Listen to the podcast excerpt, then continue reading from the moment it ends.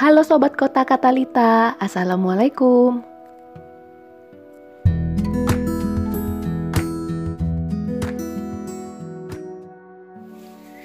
Dalam hidup ini pastilah kita pernah mengalami kekalahan. Nggak cuma satu kali, bahkan bisa berkali-kali. Rasanya tentu nggak enak banget. Kecewa, sedih. Tapi ketika kita mengalami kekalahan, apa kita harus berlarut-larut dalam kesedihan? Nggak, jangan pernah lakukan itu.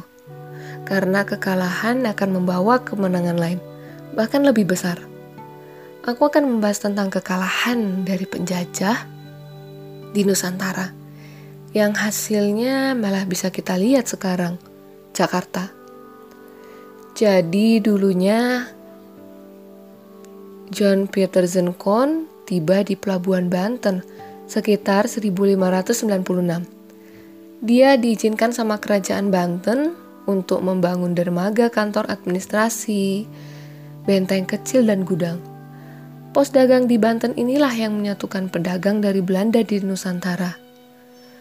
Ternyata, gak cuma Belanda aja yang dikasih izin. Inggris juga diizinkan untuk membangun pos dagang, tapi lebih eksklusif. Jelas saja Belanda cemburu. Akhirnya Kon mencari tempat lain untuk menjadi markasnya.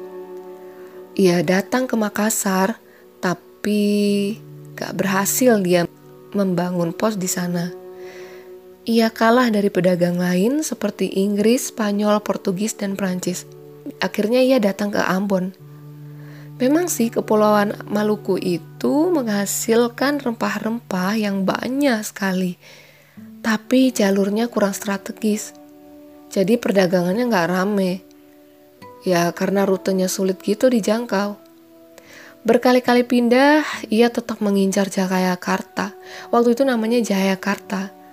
Soalnya dekat sama Selat Sunda, Selat Malaka yang ramai dengan perdagangan. Melaka, Pelabuhan Banten. Jayakarta ini dulunya bernama Sunda Kelapa, bagian dari kekuasaan Pajajaran, kerajaan Sunda yang ada di Bogor. Pada saat Kon ingin menguasai Pelabuhan Jayakarta, masih kekuasaan Kesultanan Banten ya, Mungkin naluri pedagang dan serakahnya keluar. Jadi dia tahun 1614, dia minta sama Heron Seventeen, 17 pemimpin tertinggi VOC di Belanda. Dia bilang ada satu cara untuk memperkokoh kekuasaan mereka di Nusantara, yaitu menghancurkan semua pihak yang menghalangi Belanda untuk menguasai Jayakarta yaitu dengan peperangan. Akhirnya usul dia malah disetujui. Setelah dia dilantik jadi gubernur jenderal, dia minta bala bantuan. Tahun 1619, tujuh kapal menghadapi armada perang Inggris. Pecahlah pertempuran tiga jam. Sayangnya, Kon dan pasukannya kalah. Kon mundur dan minta armadanya sampai titik darah penghabisan. Duh, enak banget ya. Dia jadi pemimpin, dia kabur aja. Sedangkan pasukannya tetap di Jayakarta tuh untuk melawan Inggris.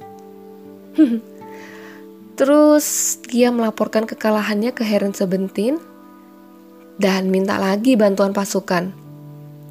Juga kapal tempur untuk melawan Inggris. Setelah beberapa waktu, akhirnya Kon tahu kalau bentengnya di Jayakarta itu selamat. Ia mulai menyusun strategi. Apalagi dia tahu bahwa lawan mereka ribut sama urusan kepemilikan Jakarta. Banten dan Inggris merebut hak milik atas kota pelabuhan. Akhirnya ia kembali ke Jayakarta tahun 1619 bersama ribuan orang Ambon ke Jayakarta 16 kapal perang Armada tempur VOC memasuki benteng di Jayakarta. Kon dan pasukannya menyerang pos-pos musuh yang lagi lengah. Kon membumi hanguskan kota pelabuhan, kemudian Kon menang dan berhasil menguasai Jayakarta.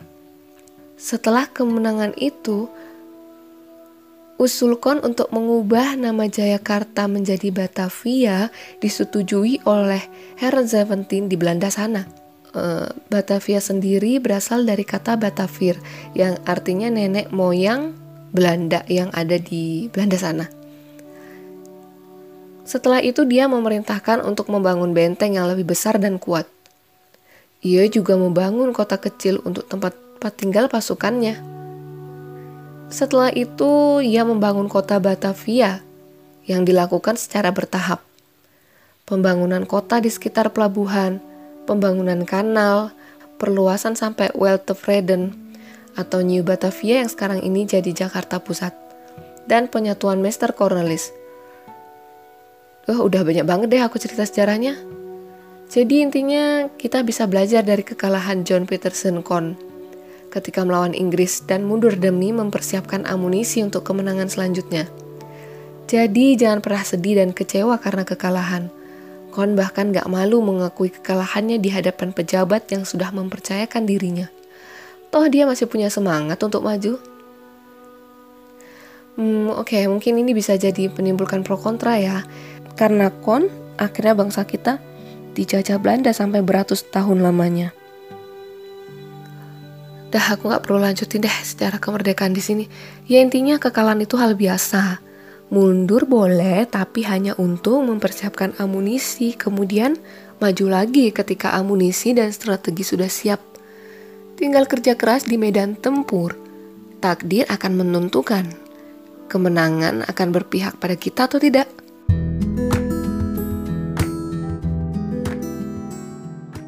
Terima kasih sudah mendengarkan podcast Kota Katalita. Ditunggu episode selanjutnya ya. Assalamualaikum.